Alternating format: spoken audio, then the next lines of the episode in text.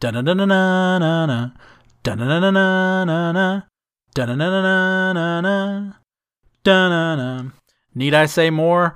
On this episode of Moving Panels, we discuss season one of X Men. Welcome to Moving Panels, the podcast where we discuss movies and TV shows based on, inspired by, and adapted from the world of comic books. I'm your host, Laramy Wells, and joining me today is a first time guest host. Please welcome Justin Baker. Thanks for having me, Laramy. Uh, it's a pleasure. I was excited, um, a little behind the scenes here, so I was looking for a new guest host just to change things up. And Justin, who I worked with three years ago, we decided to he reached out to me and we decided to do this episode and very excited to have you because you and I when we worked together used to talk about superhero movies all the time. All the time. Just feels like yesterday we were just talking about Marvel versus DC, just anything that could have been printed on a page. Yeah, so I, as always, give my guest hosts the opportunity to choose whatever they want to do. And you immediately said you just wanted to do something X Men and we narrowed it down to do the 90s classic X Men, the animated series, as it's also referred to sometimes. And uh, so, what is your connection with the X Men? So, as you already know, I'm a child of the 80s, grew up in the 90s, and this coming out right when I was, you know, five, six, seven years old. I mean, it was Saturday mornings watching G.I. Joes, Transformers, Ninja Turtles, and X Men. And I can honestly say that I have a Tupperware container under my bed at my parents' house that still have uh, X Men action figures in there, along with all the other stuff. Oh, yeah. No, I, I still have, I've got a container down in my basement that's got some of the X Men figures that are, you know, based off of this show. Of course, I also have my Super Friends, Batman and Superman and all that. But no, I still have all of those. That was the great thing about growing up in the 80s and 90s. No, cartoons were the best. Now, did you have a Wonder Twins? I did not. I did not have the Wonder Twins. Those I were was, the best. Ones, yeah, actually. I was a big Super Friends fan, but did not have the Wonder Twins. I mean, I had Doctor Fate, um, but I did not have the Wonder Twins. Oh, now behind that theme song, it's got to be. Meanwhile, in the Legion of Doom. Oh yeah. Meanwhile, at the Hall of Justice.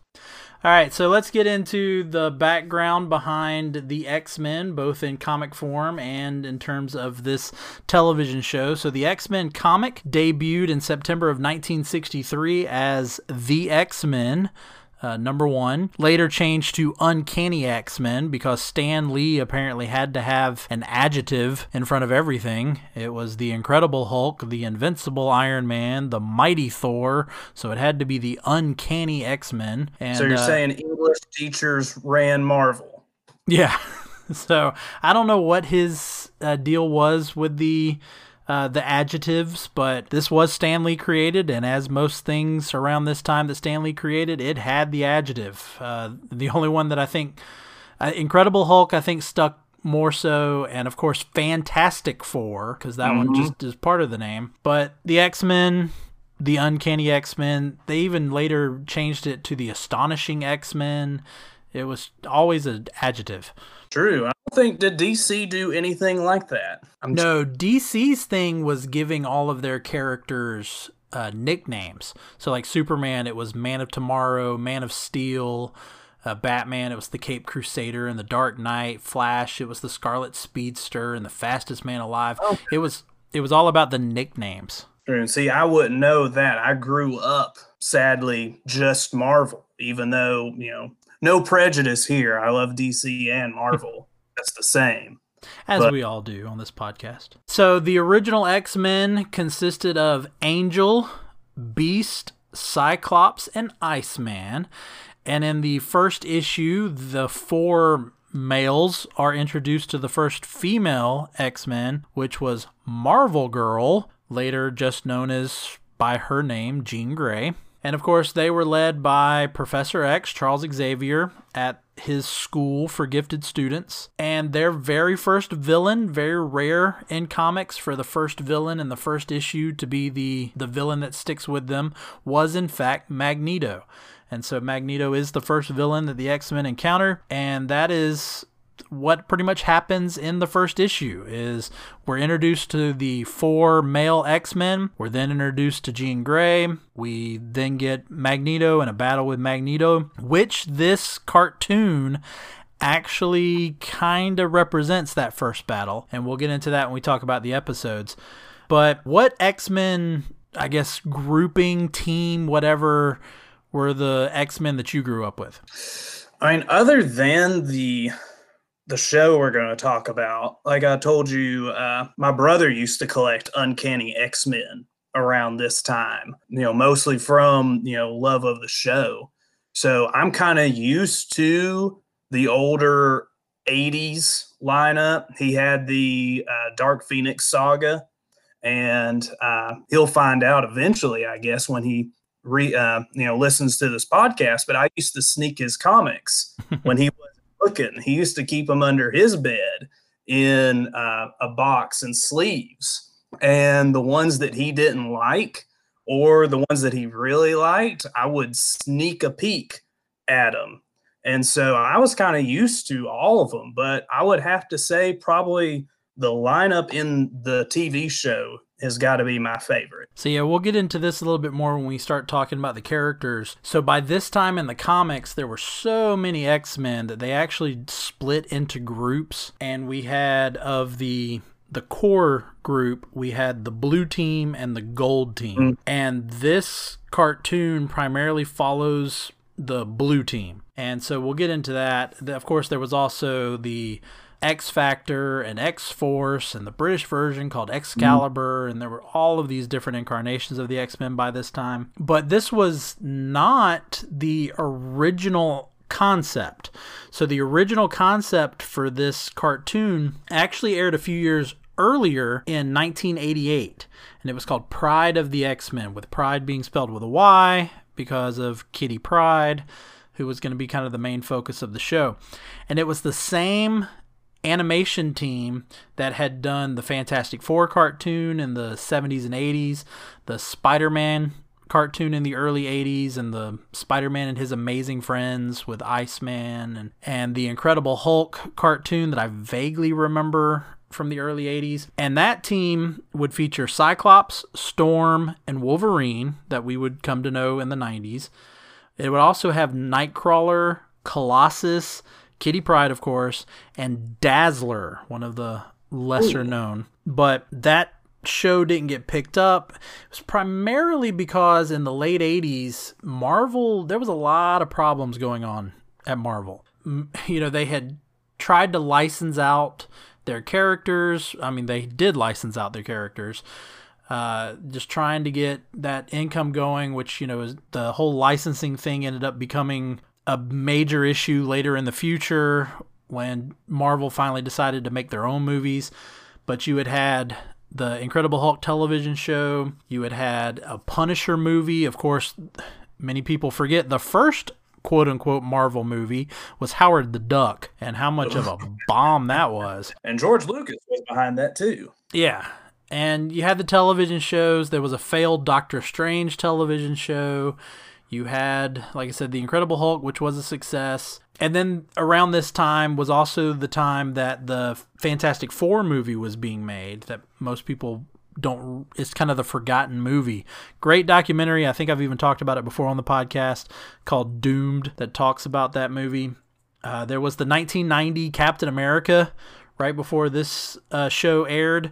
That's one we've actually done on the show before, so go back and listen to that one and just horrible things happening at Marvel. So this didn't work. But on the bright side, this was at the same time, the late 80s, was when television started expanding with more channels. And before, you only had three major networks ABC, NBC, and CBS. But the late 80s gave us our fourth major network in Fox. And Fox was looking for anything and everything that they could have as original programming. And so for their Saturday morning, for their Fox Children's network side of things, they needed something. And luckily, the woman they had in charge, I don't remember her name, she had remembered the Pride of the X Men. And so she pushed for Fox to have this.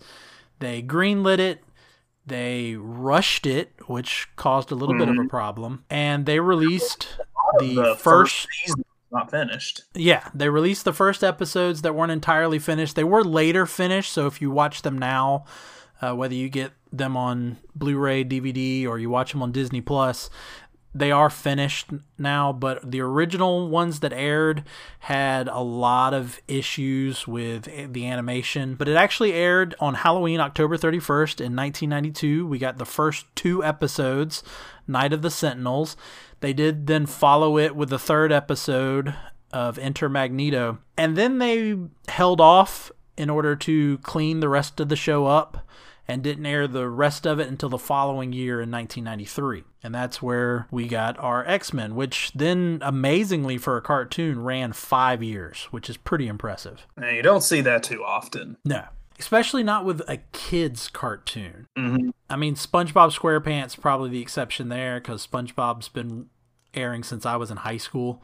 And especially those Saturday morning cartoons because those were really kind of throwaway cartoons. It was mm-hmm we air them to sell things, and then once things aren't selling anymore, we get rid of them. Yep. And another thing that really astonished me with this is the voice actors, uh, voice actors being from Canada mostly. Yes. Yes. So this and, was primarily a Canadian-based production. Who knew Canadians could have a Southern drawl and a Cajun accent?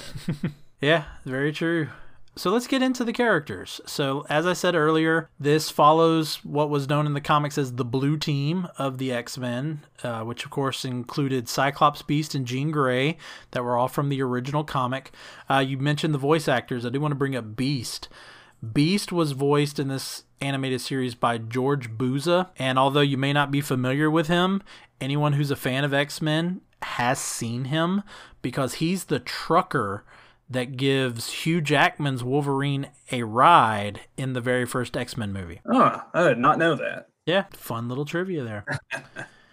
and of course, Wolverine, who I think this was the birth of him being one of the most favorite X Men. He had been around for a long time. I think he had been around since 70s, mid 70s. 1974 when he appeared he in, was... in The Incredible Hulk. Yeah, Wolverine was not originally in the X Men. He originally appeared as a side character in The Incredible Hulk. He didn't join the X Men until the following year in 75. Okay. You can imagine having a comic with two ornery characters, the Hulk and Wolverine. Yeah, and look, that's a famous comic. I funny enough, just side little story here. I've actually got a beach towel that has that cover printed on it. Oh, really? Yeah. So we also got uh, Storm. Uh, Storm's voice in this is voiced by I think it's pronounced Iona Morris. I apologize to her if I mispronounced her first name, but the reason why I wanted to mention her is because of her brother.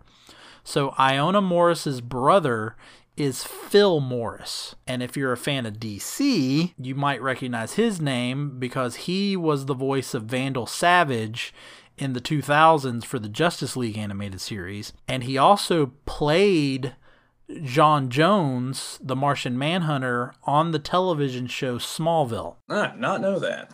Yeah. And coming back to it, he currently on the HBO Max DC Universe series Doom Patrol he plays Cyborg's dad, Silas Stone. And it's amazing how people can just stay in these just kind of categories. You know, I'm just going to be voice acting superheroes. Yeah, well, I mean, some of them become so iconic. It's kind of like when they perform them for real. I mean, we always associate Christopher Reeve as Superman, Hugh Jackman's mm-hmm. going to be Wolverine. And some of these voice actors are just as iconic. True. And let me just say, did you find the voice acting to be good? Because I actually, for the most part, normally cartoons, especially with thick Southern accents, for the most part, I would say the voice acting was really good. I thought it was very rare occurrence where you would find, you know, a bad Southern drawl or just an instance where someone didn't need to be screaming or vice versa. Oh no, I totally agree. Uh, again, I know it's a product of the age that you and I were. I was a little bit older, but once I saw this animated series, when I would read an X Men comic, these were the voices that I heard in my head. Mm-hmm. You know, and there uh, was an X Men comic, I believe, that was adapted for this. Was X Men Adventure? yeah, they they did they did something where it was like exactly from the comics. And it was kind of an offset of the actual Marvel storylines. Uh, but no, they did they did the same thing with the Superman animated series and the Batman animated series once they came out later in the 90s that they had comic books that were geared specifically towards fans of the show. Okay. Yeah, so watch the episode then you could read about it months later. Pretty much, yeah. We were also speaking of the the accents. We had Rogue character was introduced just 10 years earlier in 1981 and then you had Gambit who was the newest character in terms of the comics. Gambit had only been around for a couple of years. He was introduced in July of 1990. I think Gambit and Wolverine were the two breakout characters from this series. Definitely. Yeah, if I, if I had to say top three would be Wolverine, Gambit, and probably Cyclops. Really, you would put Cyclops there? I don't know. Per- personally, Cyclops was always my favorite. I always went went for the the one that people didn't like. Everybody always wanted, you know, was fan of Wolverine, so I didn't want to pick what everybody else wanted to pick. So I kind of went with Cyclops. I mean, who doesn't want to shoot lasers out of your eyes? Yeah, I, I was a Gambit kid. I liked the the whole cards, uh, throwing the cards. I even like the bow staff. You talked about earlier Teenage Mutant Turtles. Donatello was my favorite turtle, and I just there was All something right. about the bow staff. I loved the bow staff. Mm-hmm. All right, guys, things other than just cards too. Wasn't that his ability? Was he? yeah. So his ability was pretty much to use I think it was like kinetic energy to power something up. And it could be any object. He just liked the cards because of the way he could throw them. Mm-hmm. But uh, let's talk a little bit more in depth about two characters. One uh, I wanted to talk about because he appears in the first episodes and then he is killed off, and that is Morph. So, Morph is from the comics. He was introduced um, not too long after they started in X Men number 35 in August of 1967. He did not have the name Morph, he was actually called Changeling, and he wasn't an X Men. He was actually a villain. And after he was more of a henchman of the main villain, and after the villains did something he didn't really agree with, he spoke with Professor X to kind of come to the, the good side. And it didn't last long because he was then killed in a, a battle. He was actually Professor X. And it was this whole storyline where you didn't find out until Professor X is killed. And then they find out it wasn't Professor X, it was actually Changeling, who had made an agreement with Professor X to stand in for him while Professor X was away. It was this whole little short storyline. When Marvel decided to bring him back, they couldn't call him Changeling anymore because DC now owned that name. Do you know, Justin, what DC character had the name Changeling? Ah, I do not. Educate me, please. It was Beast Boy. Beast Boy. Ah. Yeah. Beast Boy's original name was Changeling, and of course that didn't stick either. To say, so, I like Beast Boy better but I, I, mean, I'm an old man now, so I'd have to go with Beast Man. Well, I mean, I like the name Morph better than Changeling, so I don't, I don't really get the Changeling. I get it's because it has to do with his powers, but I like Morph better. Yeah, I go with more. Yeah, I go with Morph or Shapeshifter. Yeah. Eh, I don't know. Shapeshifter. I don't know. There's something about names of superheroes that when it's just dead on, like this is what I can do. I have a problem with that. If it's a if it's a, a cool version of it, like I said, Morph thinks a little bit cooler, but just calling yourself Shapeshifter, it'd be like Superman calling himself Flying Man, you know? Gambit being called Cajun or Cards. Yeah. yeah. And then we've got our what what I kind of look upon is this character was kind of the focus of the show, at least right off the bat to appeal to the younger crowd, and that was Jubilee. And this goes into our name thing again. She's called Jubilee. Her full name is Jubilation Lee, which is just the worst character name. And she wasn't a very liked character either. Yeah. Again, I think it, it just had to do with she was supposed to be the young one of the group. Uh, the rest of them were kind of older, and and they're supposed. To, are they in their about late twenties, early thirties for the most part? That's kind of the way I take it. I kind of take it that Cyclops and Jean and Storm are all kind of in their 20s. Of course, Wolverine does act like he's, you know, in his 30s, if not older. So no, I I definitely could see that Rogue being younger, Gambit being younger, but you know, Jubilee definitely the teenager of the group. Mm-hmm. And really there to kind of appeal to that younger audience. And I feel like all X Men cartoons do this. Um, the 2010 or 2011 uh, X Men Evolution did that with uh, Spike and uh, Shadowcat. Yeah, well, the the Evolution one kind of went back to what the whole premise of the X-Men was, which was actually a criticism of this show, is that the X-Men were supposed to be teenagers.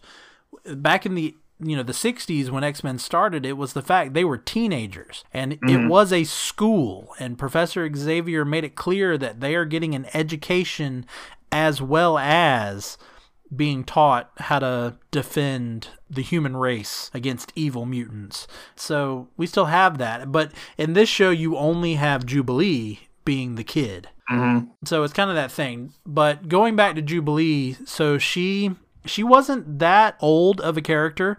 Gambit was still newest. Like I said, Gambit debuted in 1990.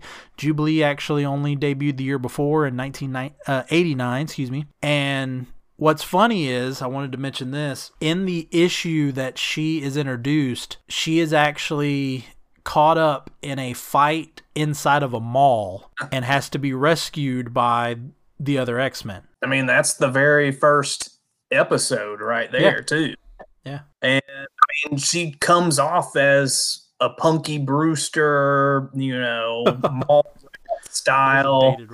She is to me the epitome of the 90s. Oh, sitting yeah. there arcade playing games, you know, the not hair, the the rebellious, the bright glasses, colors. Mm-hmm. I mean, it's her character to me is a time capsule of that time period. Oh yeah, I'm, I agree.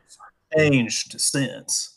No, because she even had the jean shorts with the. I can't remember. Did she wear tights or did she just have the shorts? I think she just had the shorts and the giant yellow trench coat. Yeah, but it was the shorts the, with the big like rolled up looking cuff on them. Yeah. Now, for everybody and getting into the voice acting again, since you've been fascinated by that. So, do you know who voiced Jubilee? Uh, that I do not know. I'm uh, assuming it's the Canadian. Well, her name is Alyson Court. Does that ring a bell? Is that the one that was uh, actually ran and was in Canadian Parliament?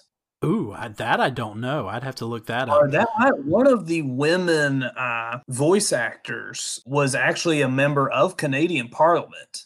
I want to say it was either Jubilee or Storm. Well, that would be cool. I did not discover that in my research.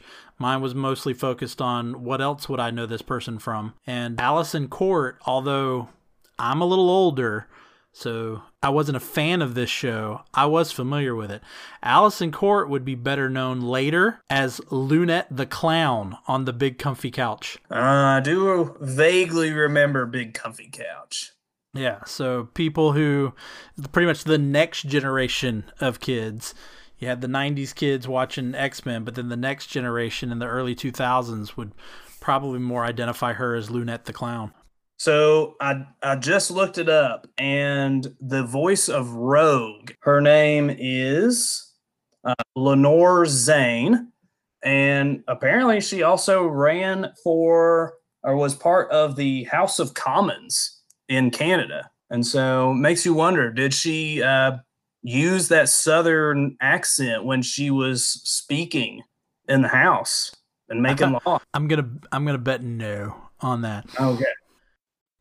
All right, so let's get into the moving panels of this series. And the way we're going to do this is we're going to run through, there are 13 episodes, and we'll run through all 13, kind of give our thoughts on each episode, and I'll point out any connections that the episodes may have to the comics.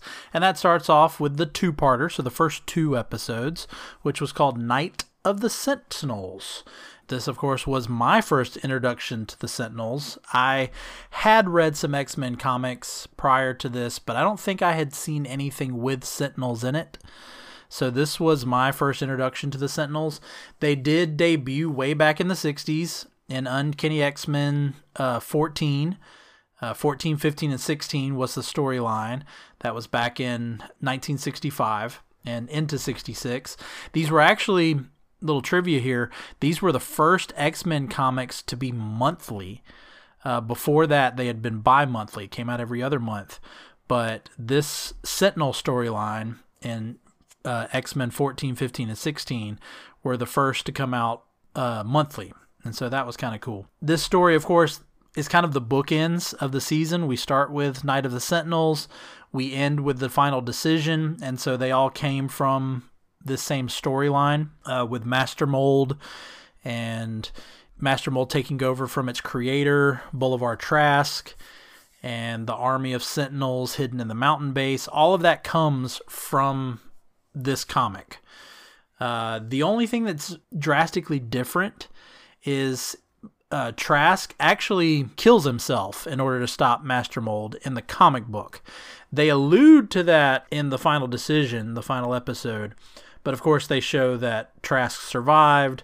I mean, we are talking a kids show here, and I'm sure they wanted to continue using the character throughout the rest of the the series and all. So, Night of the Sentinels, first episode, our first introduction to these characters. What were your thoughts? And who doesn't love giant robots? Yeah. Uh, I'm a fan of anything Gundam, uh, anything uh, giant robots trying to destroy stuff. And is it just me or how clumsy are the Sentinels? Like in a real world, like taxpayers are going to get upset that you know a giant robot is wrecking them all to hunt down one person yeah yeah that's your thing about the giant robots because later in the 90s we would get the mighty morphin power rangers and just think about all the buildings they toppled whatever it takes to make toys. But sentinels were awesome. I mean coming to how scary would that be to have you know a giant robot hunting you down got the the little tentacles to come out and capture you laser beams in their hands thrusters in their feet and just the brute strength and the fact that they can talk to each other. And then as you said later in the season in final decision they're made out of plastic so they can be changed from metal to plastic based on master mold. But definitely i mean just a great way to start a tv show and like what other tv show starts with a two-parter right off the bat? Yeah that was a thing about this show is you know this was one of two three i'm trying to remember now two parters but really the show was a continuing story which you mm-hmm. did not see in cartoons back then you didn't Every see the. It was they were all standalone episodes. I, I, believe from episode two to episode thirteen, it would always start with previously on the X Men, mm-hmm. and you had a recap of not just the previous episode, but almost everything that had happened in the season so far, and especially stuff that pertained to what was happening in the next episode. Yeah, and I mean that's something that now you know, shows like Justice League would continue that, and you know, shows now just really continue to build. But any television show back in the 80s and the 90s, that was very rare to have the overarching storyline. But yeah, that was just such an amazing way to start right off the bat, grips your attention. And to me, I mean, it's still held true today. Like, as a 30 something year old, I was still interested in those first two episodes right off the bat. We we then follow that up with, as I mentioned earlier, we get our first major villain of Magneto, and the episode is titled "Enter Magneto." And we get Magneto, and we get an origin story, but it is obviously toned down. If you're familiar with the comics, uh, again, I mentioned Magneto is first introduced in the very first X Men comic, and the missile base, just like in the cartoon, that's exactly what happens in the comic. So all that's the same. But I want to go back to his origin. So in the cartoon, it's just some random military and some sort of military conflict that he was involved with. And they just completely ignore the fact that it's really supposed to be the Holocaust and the Nazis. Yeah, you can't really uh, mention the Holocaust, I guess, with a TV show that's rated Y7. Well, it wasn't rated anything back then. Oh, true. But but, but I totally agree. Yeah, that was that was the thing that got me. I believe it, it came across as like a South American country that he was a part of and guerrillas killed his family. He's upset and he doesn't trust humans. He, he's looking out for what is best for mutant kind, and that is for mutant kind to be number one. And are a plain Jane human, then you are number two. And this is the whole dichotomy that drove me to the X-Men to begin with is fighting discrimination. How are you you know who's going to win good or evil? How are you going to change the world? Well and it was very much tied into the whole creation of the x-men. I mean you're looking at stan lee and jack kirby created the x-men in the 60s and stan lee and jack kirby i don't think they have ever been shy about the fact that because a lot of their characters were all meant to represent something. And the X Men were to represent persecution. And when you're talking about the time in the 60s, you're definitely talking about, you know, the civil rights movement. Mm-hmm. And you they had have... you had two sides of the civil rights movement. You had Martin Luther King, who was trying to do it through peaceful protests, which would be the Charles Xavier aspect of mutants and then you had Malcolm X, who would be more of the Magneto side of that. And that's what, you know, drove me to love the X Men is how this ties in with our history. You know, fighting persecution is still a thing that we, you know, fight today. It's, you know, it's what path are you going to take? The road forks. Are you going to go this way or are you going to go that way? You don't choose the Xavier path or the Magneto path. All right, so moving on, the next episode is the Deadly Reunions, which really seemed to continue the Magneto story. Uh, it also introduced introduced us to Sabretooth, which would be a main villain for Wolverine, but another main villain for the show. But this was really an original episode. I couldn't really identify anything uh, that was straight from the comics in, in, in terms of storyline. Yeah, and this to me, it kind of was one of those episodes that you could kind of tell it didn't have any backing from a comic. And it just kind of felt, like you said, a one off episode, doesn't really do anything. To me, this was kind of an episode that I found myself wanting to get my phone out and check Yeah, there were a couple of those. And I really think the next episode kind of was that for me really, and it was the the next episode was Captive Hearts. Uh, now, funny thing was, it is from the comics. It was in X Men 169 and 170 back in 1983. The difference being is that instead of it being uh, Cyclops and Jean Grey that are captured by the Morlocks, it's just Angel, which makes sense because you know the whole idea of the Morlocks is that they are mutants that are deformed and can't exist in the real world, and of course, Angel has the wings that he can't really mm-hmm. hide. Mm-hmm. I think Beast could have worked as well, but they had already kind of. It was weird how they kind of just got rid of Beast in this series. You know, they send him to prison and then they just leave him there. Yeah, I felt very just. I don't know. Like Beast is one of my favorite characters, and he's in jail. And I mean, he chooses to be there, which yeah a you know an amazing move like you know as a little kid you know, I was sitting there thinking, you know, why is he he can get out of jail? Why is he not? Why is oh, he? oh, and they show that they show they show where in the later episode where Rogue and Gambit are visiting him, and Gambit says, "Hey, I'll bust you out," and Beast says, "No, I'm good," and Beast just bends the bars to let Gambit out, and then just bends them back. Mm-hmm. But the the Morlock episode does bring up a, a an interesting thing uh, for Storm that's tied into later in other episodes is her claustrophobia Yeah, and coming down. Uh, I believe it was in the danger room where the walls are crushing in on them, and um, she can't handle it. And then you know down in the subway, she she struggles with just being in the subway. yeah. No, it, it does do some char- character development with Storm. Definitely. Like if I were to give a best and worst episode of the season, this is in my worst, and it's primarily because they have a lightsaber battle at the end of this episode. yeah, that I I I noticed that too. Um, who who the leader of the Morlocks? I can't think of her name now. All of a sudden, but I mean, she has Darth Maul lightsaber. You know, dual wielding lightsaber. yeah. And then Storm has the blue one, and it's like you're mutants. You have special powers. Why don't you just go ahead and use them? Yeah. I mean, I guess storm powers wouldn't be good in a subway. I mean, all she'd be doing is yelling at Mother Nature. Yeah, I didn't quite get that either.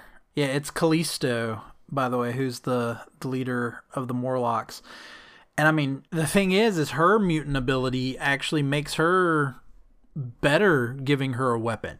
Because that is actually her mutant ability, is she has heightened, you know, senses and the ability to just use weapons really well. Like it's one of those weird mutant hmm. abilities, but that is her mutant ability. So I guess maybe the developers just wanted to throw her in there as, hey, remember this person from the comics. And that's the thing. It's it seems like such a a throwaway episode is they introduce these Morlocks and they introduce Callisto and they introduce all of these characters and you would think if you're going to do this overarching storyline, perhaps maybe do something where the X-Men have to call on them for help at the end, but it doesn't happen. Yeah, I mean, they could have used their help in their fight against Apocalypse later in the season. Yeah, or just against Master Mold at the end. Oh, yeah. All right, so moving on, uh, we get another kind of one-off episode, uh, just to kind of feature Wolverine primarily. It's called Cold Vengeance, uh, where Wolverine just has to go off and do his thing, and ends up having to fight Sabretooth. My question is how does Sabretooth, he says he's tracking him. How does he know he's going to cross that bridge to blow it up? Oh, I have no idea. That's just like Story had to happen. as much as we talked about Wolverine is so beloved from this, the fact that Wolverine, his sense of smell just seems a little ridiculous in this mm, cartoon. Oh, yeah. I mean, he is a bloodhound in almost every episode. You know, I, I know, I mean, I, you could be blind and just have Wolverine's sense of smell, and he can find anything. Uh, but the Cold Vengeance episode, the best thing it really does is it goes ahead and introduces what'll be the next kind of mini subplot, and that's the the island of Genosha, which would be kind of continues the progress of the story, and that's that's the best thing it does, which then leads us into the next episode, which is called Slave Island. One thing I did notice, I don't know if you caught this on this episode, is Storm dresses up, and I believe Jubilee dresses up, but Gambit goes in his X Men outfit on this vacation to Genosha Island. Well, but you you gotta you gotta kind of give it to the fact that Storm's costume would stick out a little bit. I mean, Gambit, you know, again, you talk about the you know the trench coat that uh, Jubilee wore. Well, I mean, Gambit's just really in a, a trench coat, and he he also they really give across his that his character just doesn't care. so yeah, so Sure. I, I wasn't surprised by that, but. The Slave Island storyline is from the comics. It actually was just a few years before this show, It was uh, Uncanny X Men 235 through 238, which was in 1989. And this was kind of a softer touch to that storyline. The comic, of course, is a lot more involved with the enslavement of the mutants and what they're truly doing to the mutants. This, of course, is more kid friendly. True. Yeah, you you could tell that they uh, really brought this down. That this could have been something that could have been, you know, in a movie would have been PG thirteen, even rated R, if they decided, you know, to make this a storyline for one of the main X Men movies. But I mean, I found it to be a very good episode, especially those couple minutes where you think Gambit has betrayed uh, his team. Yeah, which which again is another one of those great story arcs that they come back to later. Can the X-Men trust Gambit? And then like we had mentioned before, it brings back Storm's claustrophobia. She gets thrown in the um what was it? Like the little isolation jail cell. Yeah, she gets thrown box. Yeah, And I mean, that's what I didn't understand. As soon as the bad guy's done talking, she tries to fly away and use her powers immediately after he's done saying being told you can't do that. um I know she's second in command, but she's got to be the worst second in command. Yes, that was. I had the exact same thought. Was he's telling them exactly what the collars around their neck will do to them? And she's like, okay, now, and takes off flying. Which here's my other thing. She takes off flying. What were Jubilee and Gambit going to do? Neither one of them can fly. Mm-mm. Shoot sparkles and throw cards at everybody. also, this had a lot of B list X Men and side characters in there. Mystique was in there, I believe. Yeah. Who we- else? I think this was this the first episode that we're introduced to Mystique. She she's a slave in the. She has one of the collars around her. Yeah, um, I I- think yeah.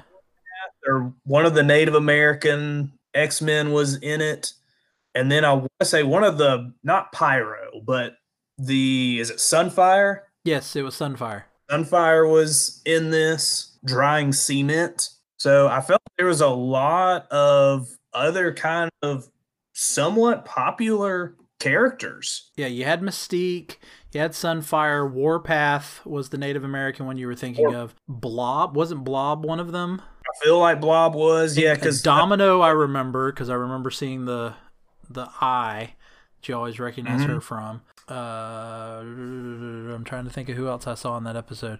Yeah, no, there was a lot that, but I mean, they were really unnamed. Like you had to, Mhm. you had to be a fan of the comics to recognize them. Is it was it Northstar, Aurora? Weren't they in it? I, Because they have the So- black costumes with like the big white collar. yeah, one want was I in remember black them. and white, one was in the green and white. Yeah, because I'm wanting. To, I'm thinking. I remember once the the mutants were free, they were they teamed up to do some big like light blast.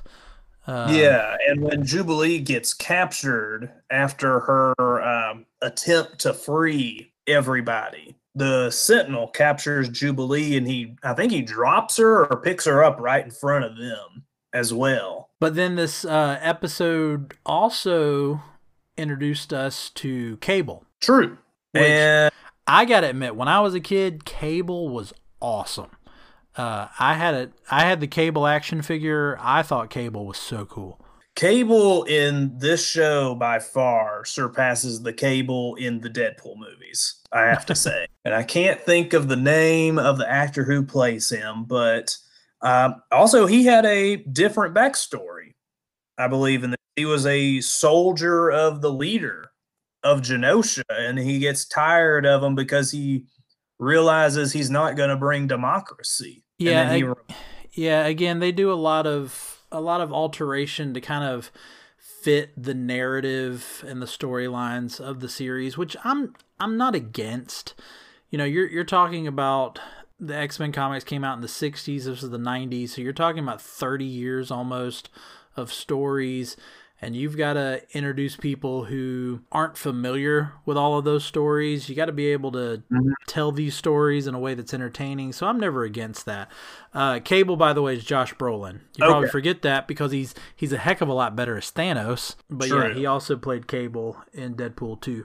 And then uh, my question, and this might just be because my memory's slipping, but when Gambit acts like he's betraying the group and he's turning in everybody and then they're taking him off. What was really his plan? He yeah. fights against the drivers and then what are you going to do? You still have the collar. Yeah, that it, didn't make a lot of sense either. Yeah, like Cable, luckily Cable, I mean, did he know Cable was going to come and blow up the car and give him a key? It just felt kind of, you know, well, we need to move the story along. What's going to happen? I don't know, but but it was after this, just for people who are, are going to go back and watch the show. For some reason, Disney Plus puts the next episode out of order. Uh, Disney Plus goes straight from Slave Island into The Cure, but if you start watching The Cure on Disney Plus, at the very beginning of the episode, you hear Rogue say something about the Juggernaut, and you go, who's the Juggernaut if you don't already know? Well, that's because the episode before this, that was supposed to come after Slave Island, uh, was supposed to be the Unstoppable Juggernaut. And I don't know why Disney Plus put them out of order, but they are out of order on Disney Plus. So just to let you know, immediately after Slave Island, stop it, go watch Unstoppable Juggernaut, and then after Unstoppable Juggernaut, go back to The Cure. So I just want to make that clear. But it is kind of a throwaway episode. We we get introduced to the Juggernaut. I mean, they play right off that he's the brother of Charles Xavier, although they kind of just throw that out there and don't make a big deal out of it. They also introduce us to Colossus and they throw him in there, but then we never see him again. So I didn't quite understand what the purpose of this episode was other than to give us some more characters, but then they never used the characters again, at least in this season. The, the only continuing storyline we got was the destruction of the X Mansion, which Juggernaut does, which then picks up with in The Cure. Yeah, like you said, um, nothing really going on. I'm just assuming they introduce Colossus. He's on the search for his sister, I believe. And I'm believe he comes back as an X Man or uh, joins the X Men team in the later seasons. I want to say, yeah, I'm assuming they just added them in there to say, hey, we have these characters, we didn't forget them. They'll be in a later season, I'm sure. Yeah, again, you know, selling toys, you know, okay, now we got a Juggernaut toy and a Colossus toy because of this one episode. Sure, yeah. Maybe it was to introduce the characters and then go, okay, hey, eh, we'll see how well these characters work and whether we can bring them back in future season. But yeah, just a very throwaway episode. You know, Juggernaut is an old character. He was introduced very early in the X Men. Uh, back in 1965, Colossus had been around for a little while from the 70s, and I mean it was it was what it was. I like the characters. I just would have wanted to see more with them. Yeah, I mean, I like the voice acting for Colossus. Like you said, toys, you can sell two action figures Colossus in human mode, Colossus in metal mode. And then I had forgotten how quippy Juggernaut was. Just it was pun after pun yeah. after, you know, joke upon joke all the episode. Yeah, no, he's he's a fun character in terms of the animated series because again he knows he's the unstoppable juggernaut. And just mm-hmm. that cockiness it, it, works as a character. And this uh, episode brought up something i thought might have been a mistake in an earlier episode in the magneto episode. The whole point of his helmet and magneto's helmet uh, and correct me if i'm wrong here in the comics is so Charles Xavier can't get in his head. Yes, which they make it clear with Juggernaut.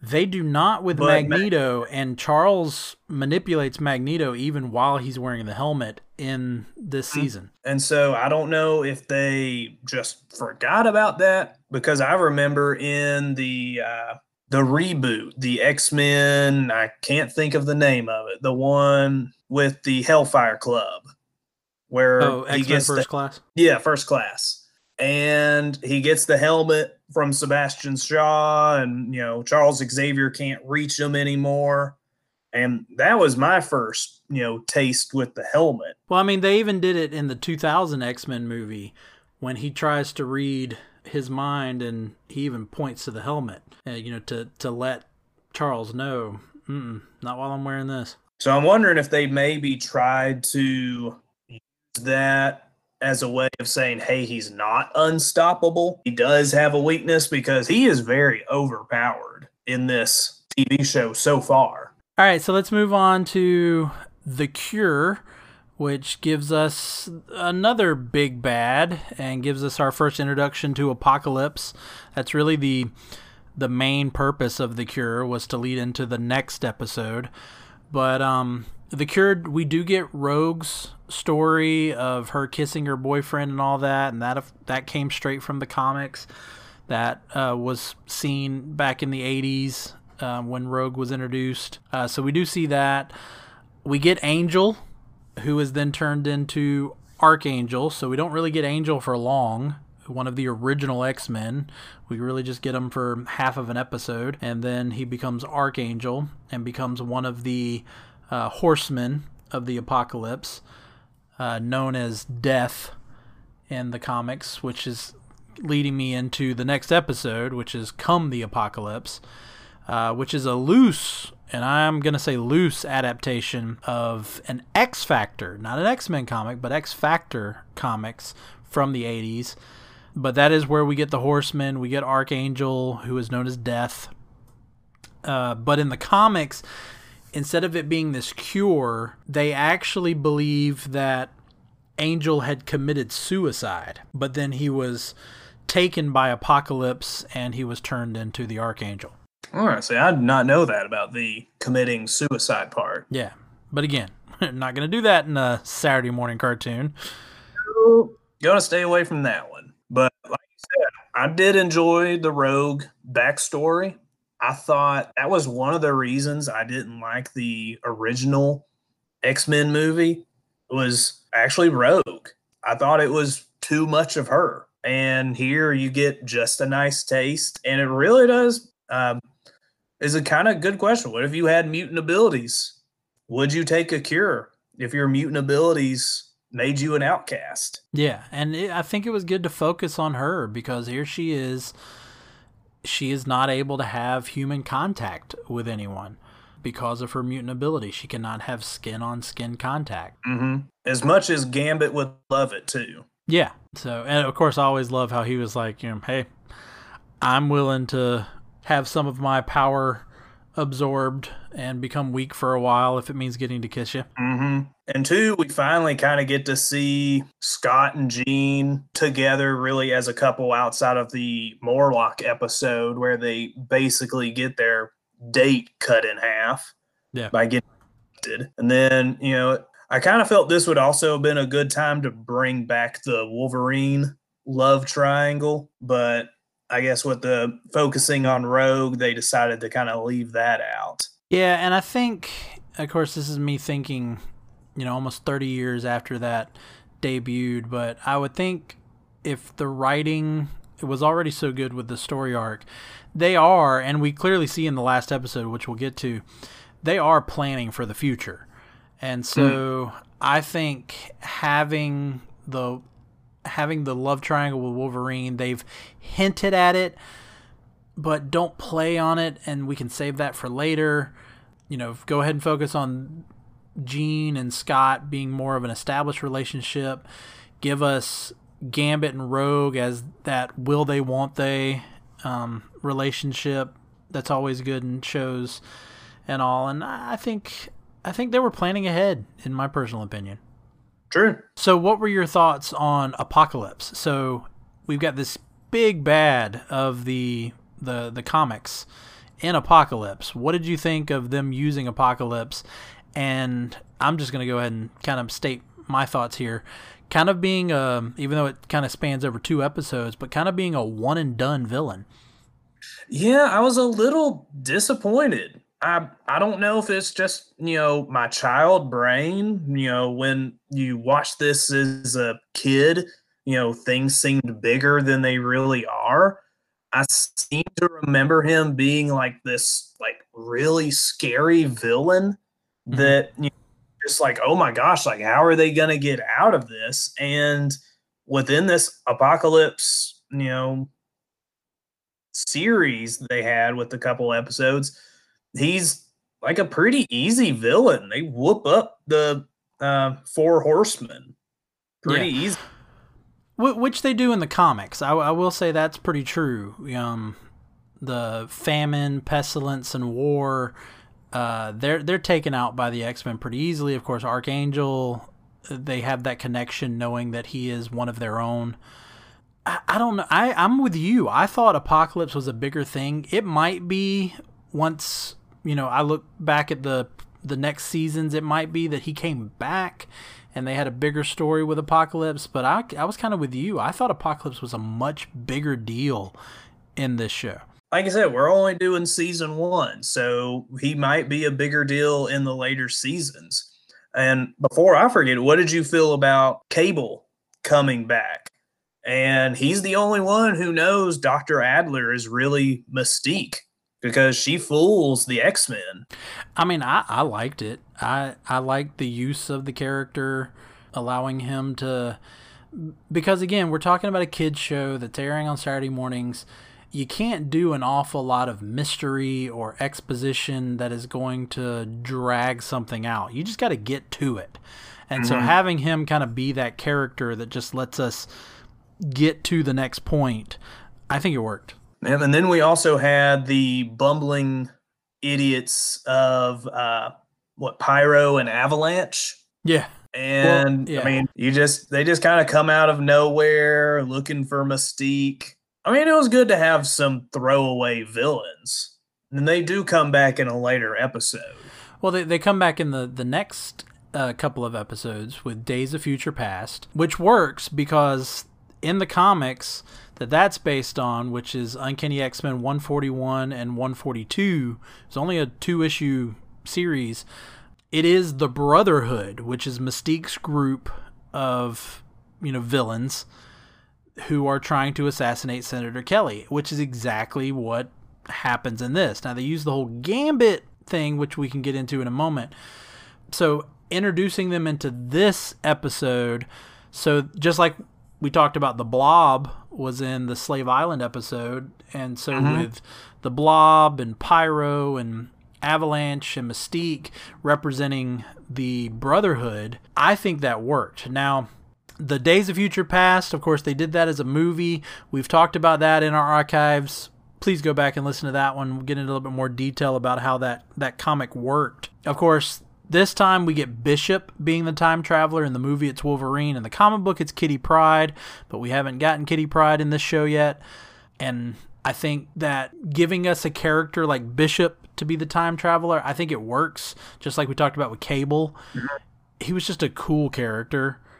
And right. so one of my favorites. Yeah, I love the story. I love that it was an adaptation of the actual storyline where they are trying to correct a future in which Sentinels have taken control and they're time traveling back to this assassination of Senator Kelly, uh, done by the Brotherhood, although this show plays off of that Gambit and whether or not we can trust Gambit. And of course, we that and that's from the comic books. Bishop not trusting Gambit is from a storyline that happened around this exact same time in 1992, straight out of the comics. Really? Yes. That that Bishop believes that Gambit is is going to betray the team. Hmm. And that's and that's the thing is he's one of the few characters who hasn't really had a backstory episode. You've had Rogue, kind of had Storm a little bit I feel like just kind of everybody already knows Jean and Scott are kind of for the most part goody two shoes. But it did bring up a uh, interesting part is when Jean says, you know, I've had my dark days, mm-hmm. and so lit up a light in me. Woohoo! You know, Dark Phoenix saga. Yeah. You know, setting that up in everybody's heads. Well, and I like that with Gambit's backstory, they keep it mysterious because I think it was the Slave Island episode. They allude to the fact that he had been in prison before. Mm-hmm. You know that he does have this dark kind of past, which I do remember. They they do, I believe, play on in a later season, and kind of give some of Gambit's backstory. But no, I like that too. That he was he's the character that you're not really sure about. I also like you talked earlier about the way he dresses. Now I know that Storm is an all white and she's kind of different, but Gambit's his color scheme doesn't really go with the rest of the X Men, which are all of these Mm-hmm. blues and and white Blues, or blues and yellow. golds. Yeah, you know he's got the purple and the brown and the kind of magenta type color Yeah. scheme. And so again, it is that you know can we trust him? And I, I love that aspect of Days of Future Past. Now they do have where Bishop is is sent uh, back in time. I was really expecting you to use your joke right there. Oh yeah, where he goes uh, back to the future. Yeah. well, that was actually at the end of the episode where Rogue rips off his little transponder and sends him back to the future, which really to me was kind of surprising. Yeah. Um. He just rips it off all of a sudden, like bye bye.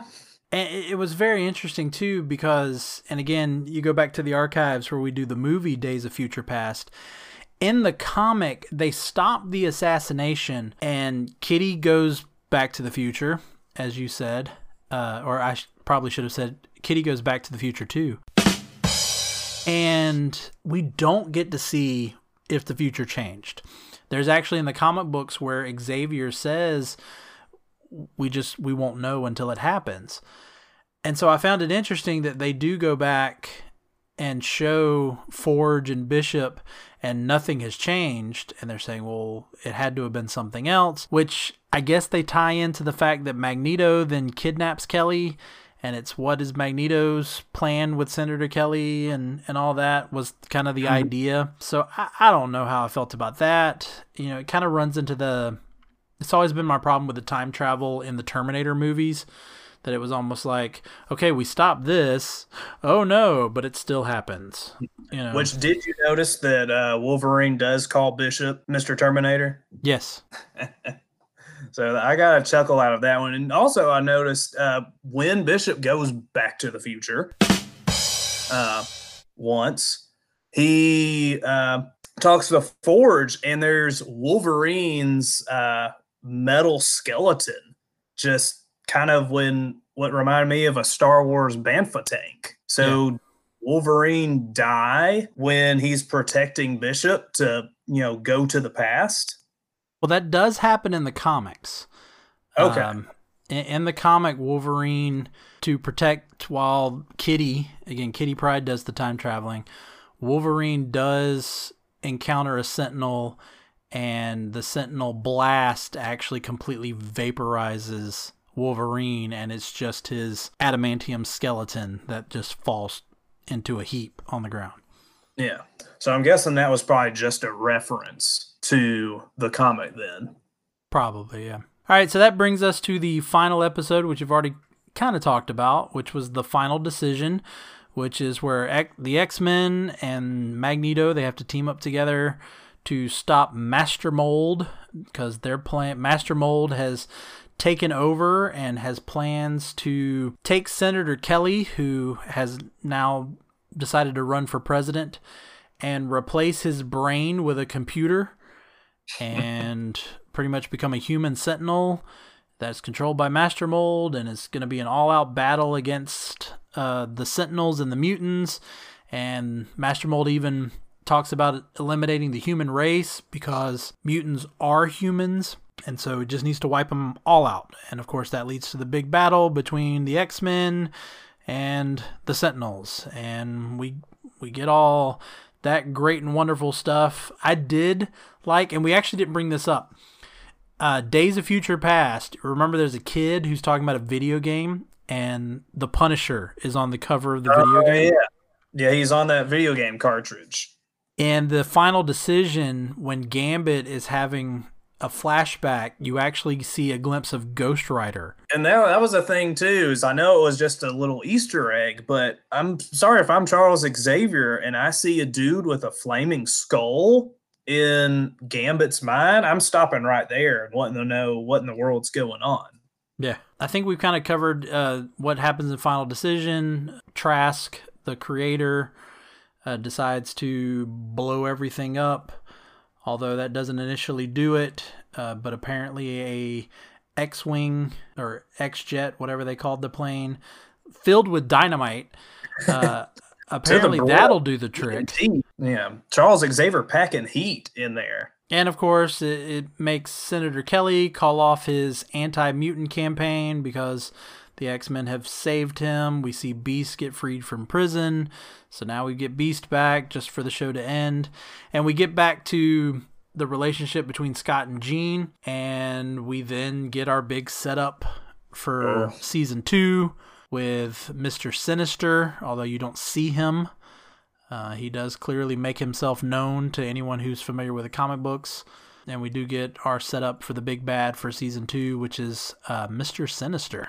Oh, was, you, you don't see that too often in a cartoon to have, you know, an overarching story, to have two parters where half of the episodes are to be continued on a cliffhanger, and then the season literally ends with a tease. Yeah. I feel Marvel took all the stuff that they're doing with their movies and just got it from this cartoon. No, I do think that this cartoon was a catalyst because um, you're looking at Marvel kind of would put a squash to Marvel movies coming out. The next one to come out would be Blade uh, by New Line Cinema, which ended up being a hit. Mm-hmm. Um, you know, a lot of people want to give credit to Spider-Man, the to- uh, Tobey Maguire, Sam Raimi directed Spider-Man, but it was really Blade that got things going. But I honestly think you got to go back to this cartoon, the early '90s. This cartoon, to me, is definitely what piqued people's interest. I think you and I have both talked about that. This was, you know, I was into comics, but this was something that really got me into wanting to know more. Yeah, and this this was my springboard into comics. I mean, this was the show other than Ninja Turtles. This is the cartoon that on the playground, this is what the kids were talking about. You know, you oh, yeah. were running around pretending, you know, I'm Wolverine or I'm Cyclops, you know, which X-Men were you going to be on the playground that day? Yeah. And I even remember like Wizard magazine would do the fantasy casting of who would play the X-Men in a live action movie and it was just something again it was that something you talked about which I don't think had happened before with with you know I don't think that really happened with the Super Friends because we had had Christopher Reeve we had Adam West we had all of this but there was something cool about these X-Men and it just it was great to talk about. Yeah, and it, I mean, it was great as a kid, and it still holds up today to me. Like I still, I, I got, I got, I enjoyed it. I I didn't skip the theme song, and I actually watched every episode all the way through. I had to fight the urge to pick up my phone and check the email. So I think we're kind of going ahead and moving into our final segment on the show, which we call our uh, bag it, stack it, or trade it, which is where we make our ultimate decision.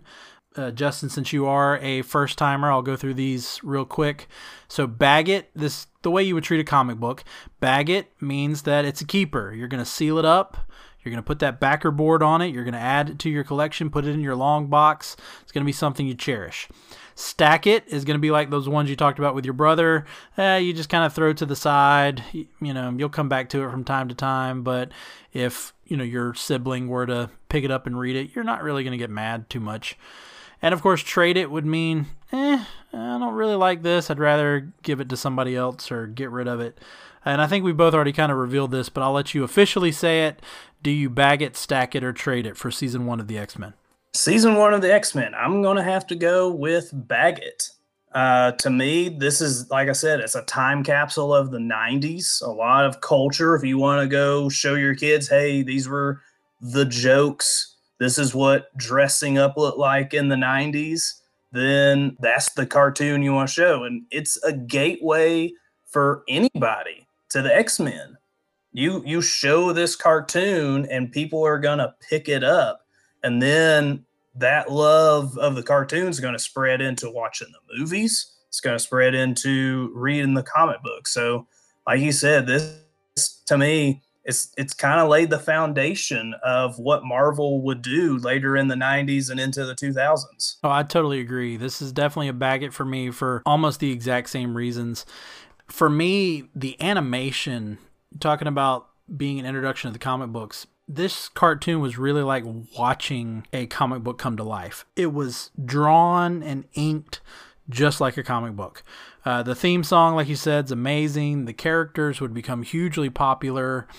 Uh, you know, Wolverine, Gambit. I mean, we're still sitting wondering when we're going to get a Gambit movie. I, I know we've seen Gambit in a movie, but that is a movie that uh, should never have been made. But we're still wanting that Gambit in there. And you you talked about the X-Men movies. I got to admit, as much as I'm not a fan of the character of Jubilee, to be able to go, ooh, that's Jubilee in the background of the X Men movies just excited me. So, yeah, it's definitely a bag it for me as well. Any last things you want to say? Uh, I just want to say thank you for having me. I feel like I got my nerves out. My first podcast ever, so it's it's a joy to be on a podcast and to be on a friend's podcast. Just makes it that much better. So I, I hope you have me back again. We can keep on talking about the X Men, maybe. Oh yeah, I mean we can definitely maybe when we get some time sit down and and uh, watch through season two and come back and revisit what happened next. Oh. All right, well thank you uh, Justin for joining me and thanks everybody for listening. For Moving Panels, I'm Laramy Wells, and I'll see you on the other side of the page.